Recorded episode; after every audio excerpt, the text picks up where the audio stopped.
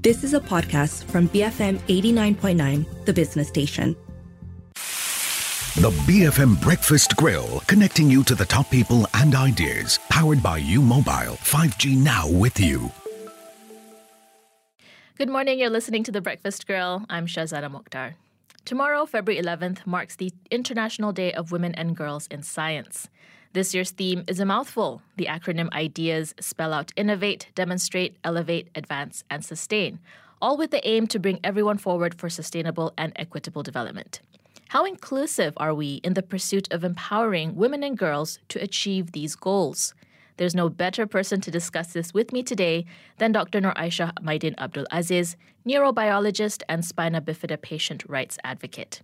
She was also a candidate for the Putrajaya parliamentary seat during GE15 under the Pakatan Harapan banner. Dr. Aisha, thank you for joining me in the studio. Thank you very much, Shazana. You have spina bifida, a form of neural tube defect or NTD, and you spent your childhood in hospital because of your medical condition. Then, as an adult, you dedicated much of your energy to understanding and expanding the knowledge base on spina bifida and NTDs. Looking back, did you ever conceive a future career path that wasn't in the science field, or was becoming a scientist pretty much inevitable for you? Uh, to answer that question, you know, I grew up in a hospital, mm. and that hospital was University Hospital, which is now known as Pusat Perubatan University Malaya. University Hospital was fantastic. It went above and beyond. It was known globally for the right reasons. It saved my life.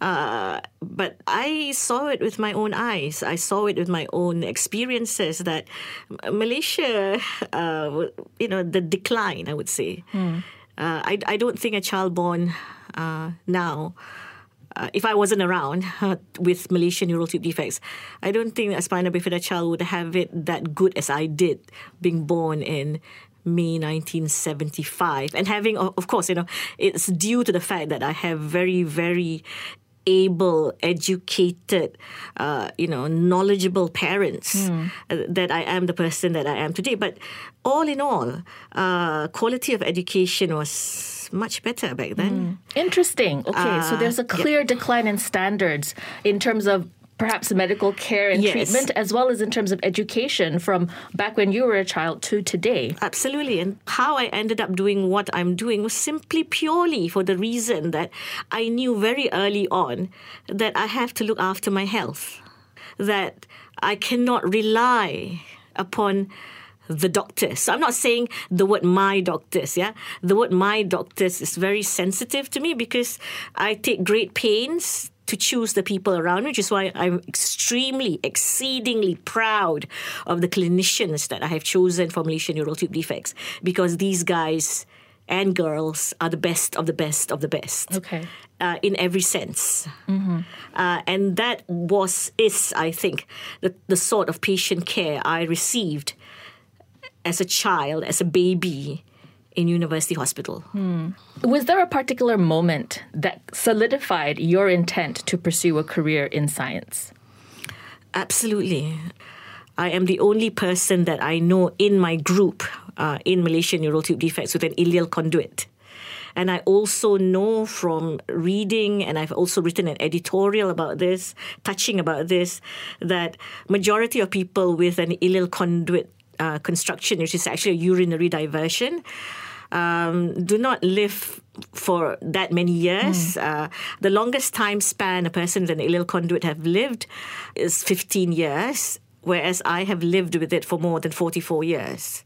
So, all that again, kudos to uh, the professor who was also the dean of the medical faculty at that time in 1978, who operated on me, Professor Soma Sundram, whereby you, you, you can't even find a CT scan in University of Malaya. You understand? I mean, I mean, in the whole of Malaysia, you don't have CT scans, you don't have MRIs. I mean, back then, you know, you don't mm. have these kind of stuff. So, and you don't have uh, microsurgery, for example, which is what my neurosurgeons now are doing for my children with spina bifida. So, we are releasing the tethered cord early on so that they do not have a decline in, in any of their abilities. But the um, gold standard globally is still uh, waiting for a decline in mobility before they actually untether the spinal cord.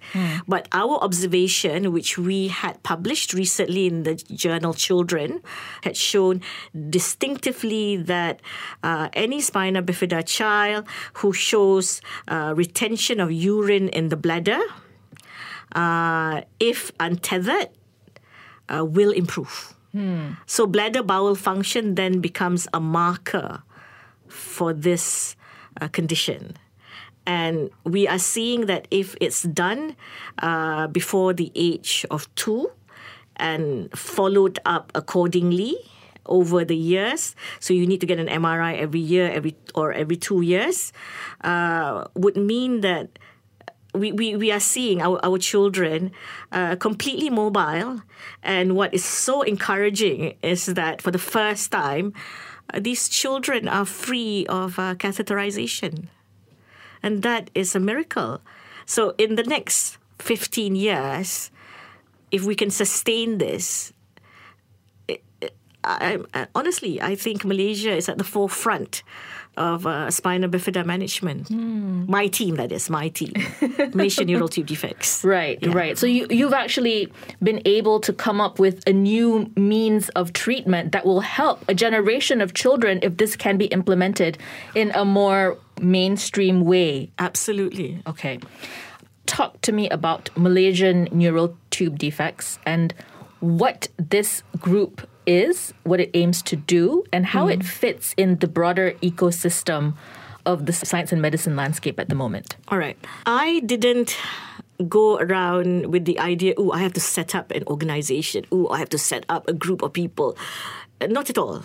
Nine years ago, I was asked by this couple, you know, who had a three year old spina bifida boy.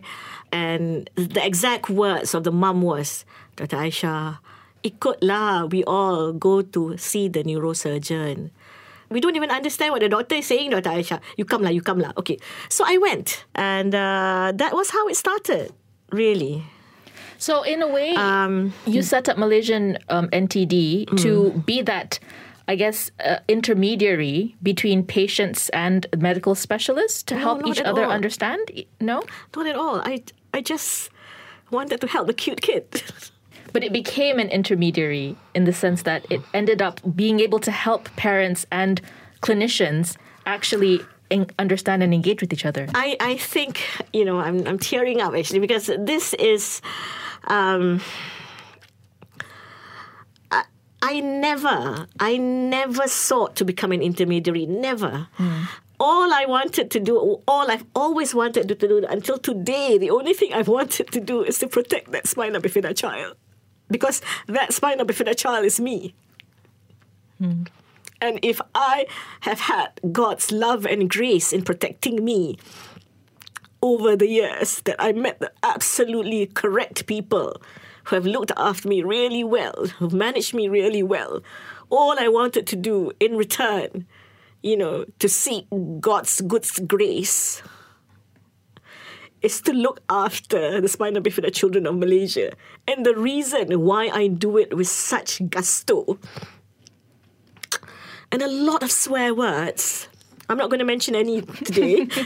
um, is because of the absolutely shocking level of care that my kids have been getting over the years. What is lacking, um, Dr. Aisha, among medical professionals today, especially when it comes to their treatment of uh, children with spina bifida? Where do you think the disconnect is between what they what the aim is supposedly, which is to give chil- to treat children to cure them or to give them a better way of life, and, and the reality of, of how it's being practiced? The, the answer is actually super simple, and I think it um, cuts across the border for all different fields of medicine. I think people are generally uh, not very hardworking in keeping abreast of the latest in the science, in the management. Uh, but it is not just about the science and the management. You cannot let go of, uh, you know, doing work on the ground. You would want an intelligent doctor, yes. but having a kind doctor supersedes everything else. Kind but truthful in their best capacity, and they are humble enough to say they don't know when they don't know. So the disconnect, and this is something that I tell all my medical students. Uh, the, the the advice is very simple. The advice is never be arrogant to your patients. Is that a question of nature or nurture, though? Nurture. I am a product of my mother's nurturing. My Malaysia neural tube defects children, you will see in the next 10 years, they will be walking, they will be healthier. That cohort of patients under my care are going to be so good and so successful out there that I'm not surprised that I will win a Nobel Peace Prize for my surgeons.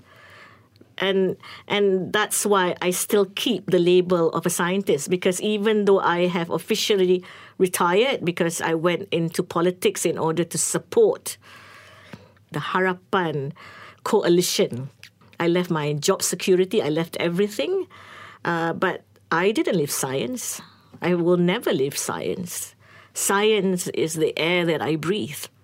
I'm speaking to Dr. Nur Aishah Maidin Abdul Aziz, neurobiologist and spina bifida patient rights advocate, on the eve of International Day for Women and Girls in Science. We'll have more from this conversation after a break. BFM 89.9. You are listening to The Breakfast Grill, brought to you by U Mobile. 5G now with you.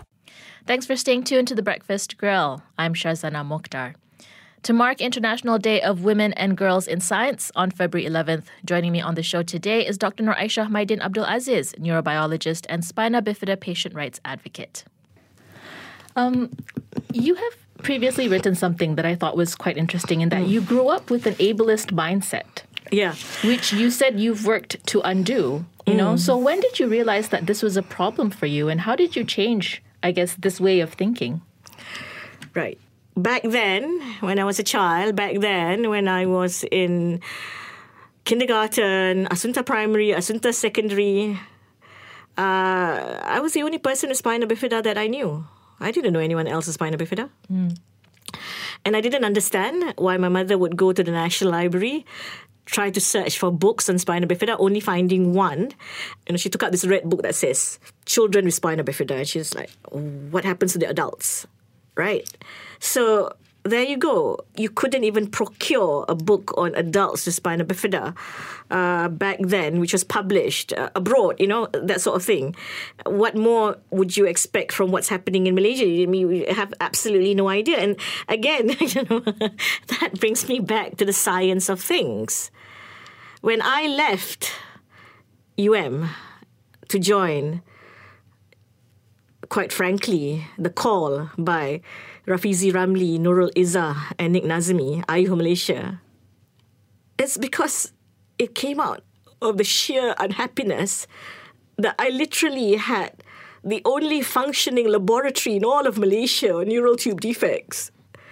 That I was treated and bullied quite badly in University of Malaya. Hmm. You know, and put you know, well, you, you can't deny I was put in cold storage. Hmm. I am a developmental neurobiologist working out of the Department of Parasitology. But I think I chose a really good place. Very, very kind people.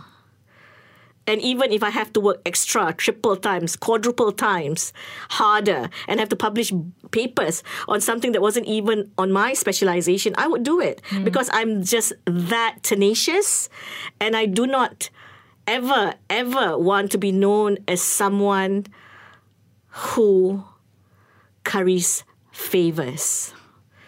I'm not going to use a vulgar term for that, but I'm sure you know what the vulgar term for that is. I will not curry favors. Why is academic culture at public universities in Malaysia like that, Dr. Aisha? And how can we change that?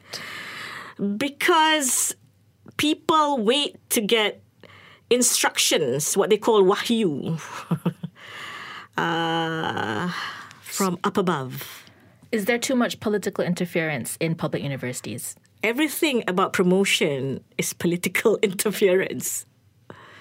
You literally, apparently, have need to have someone there during the promotion exercises to fight your case, unless you tick all the boxes beautifully. And again, the boxes can change according to who's at the meeting. In order for scientific rigor to happen, in order for any environment to be robust and constructive, people have to be able to be themselves.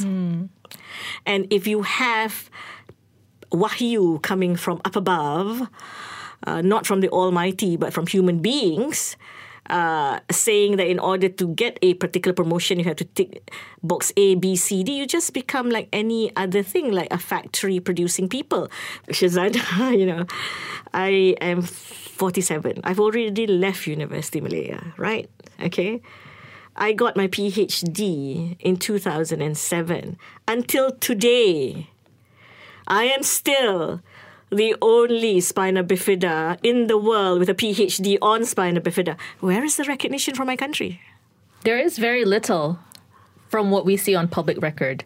It's been painful, but that has given me the strength and the conviction, as I said just now, to support the Ayuh Malaysia movement Let's talk about that, Dr. Aisha. Sure. Let's talk about GE15. As you said, you made that very bold move of leaving mm. academia where you've been for 15 years. Mm. You entered the world of politics. Mm. You fielded as you were fielded as a candidate in Putrajaya against the likes of Ku Nan from Barisan Nasional and Radzi Jidin of Bersatu, who Yes. ultimately became the winner. You came third. Now that the dust has settled, what lessons have you taken away from that experience? It was a whirlwind one. One minute you were a lecturer at UM, the next minute you were on the campaign trail. Absolutely, it, it was, it was very, uh, you know, uh, it was an emotional seesaw. I'm, I'm telling you, uh, the support staff of UM, the support staff of UM have come out in full force in support of me. They had your back. They had my back. They help process my stuff really fast. You know that the country is ready for a change. You know, you and people know me. People know that I fight. I fight really hard. I fight for the ones who don't have a voice. I fight for the layperson. That said, you did not win Putrajaya over Dr. Aisha. So, Two weeks campaigning. with more time, do you think you would have made a bigger impact? You betcha. you betcha. So there were a lot of things that I didn't know about P125, Putrajaya. You come in, you know, you look at this beautiful city. Beautiful. And then after that, when you're actually there, and then your eyes just start popping up. They're like, oh my God, you know, this doesn't work, that doesn't work. You go to the most beautiful masjid. I mean, to me, the most beautiful masjid I've ever been in is Masjid Besi, Masjid Sultan Mizan. Absolutely gorgeous. The infrastructure, I'm so impressed. Wow, there's a place for me to take wudu. But you know what? There's no water. There's no water in those facilities. I go to the uh, Pusat Kejiranan. Again, okay, your toilets is there. Open the tap. No water. yeah. It's Putrajaya, for God's sake. How can you make that a center for tourism in the country when the facilities don't even work well? When you go on the walkways, the pavements are so disjointed. There's cracks everywhere. Maintenance is so poor. I mean, I would like to reach out to as many people with disabilities. I've had some people reach out to me, a lady who works in Putrajaya on wheelchair. I'm going to shadow her. I'm going to see how it's like for her uh, to get to work. But of course, I'm a person with a phys- with, you know with physical disabilities. I would love to also shadow a person who has other kinds of disabilities. This sounds to me, Dr. Aisha, that you still have political ambition. You still want to run in a, for a policy making role. Um, is this something that you're considering? Would we see you, for example, as a candidate in the state elections? I am a very green and young party member. I am only waiting for instructions from my party president and the upper management of my party. Please tell me how I can contribute to the nation. But if your question is, am I going to stop speaking up? Never. But as everyone knows, if you don't get fielded in, it doesn't happen. But it doesn't mean that the work stops. It doesn't. In fact, the work have increased by leaps and bounds because now everyone knows me and everyone's asking me for help. Uh, people can't use the elevator, for example, uh, in in P one two five. They tweet me. Dr. Aisha, in all the anecdotes and stories that you've shared today, yep. I think it really points to just the lack of recognition or the lack of acknowledgement that um, people with disabilities, children with spina bifida, um, they, they don't really get that from the broader public. So, how do you think we should be making Malaysian society more cognizant of these issues, of recognizing that there's this inherent ableism that's affecting a, a segment of our population uh, detrimentally? Okay, I'm going to tell you something that is, it cuts across the board. It doesn't matter whether this is Barisan Nasional Government, Perikatan Nasional Government, Perpaduan Government, I really don't care. I mean, the point is, the bottom line is, the truth and reality is that every government that comes in because you want stability, you're always looking for the low hanging fruits.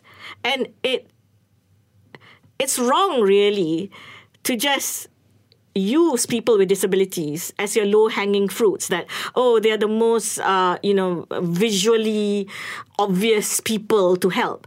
That reinforces the peminta sedekah mindset. Mm we are not beggars. What we need are laws and legislations which are enforceable. The only thing I want to see coming from my government is the enforcement mm. of the existing Akta OKU 2008 we need to enforce these things immediately, meaning that if someone who is not disabled has taken the parking spot of a person with disability, that person has to be held accountable. We need we need reforms. We need real reforms. And that is why I support Datuk Sri Anwar Ibrahim. That is why I entered PKR because PKR is about the rakyat. It is about the concerns of the rakyat fighting for the rakyat making things better for the rakyat Dr. Nur Aisha, on that note, thank you so much for speaking with me today. I've been speaking to Dr. Nur Aisha Maidin Abdul Aziz, neurobiologist and spina bifida patient rights advocate. This has been The Breakfast Grill on BFM 89.9. The BFM Breakfast Grill is brought to you by U Mobile 5G now with you. You have been listening to a podcast from BFM 89.9, the business station. For more stories of the same kind, download the BFM app.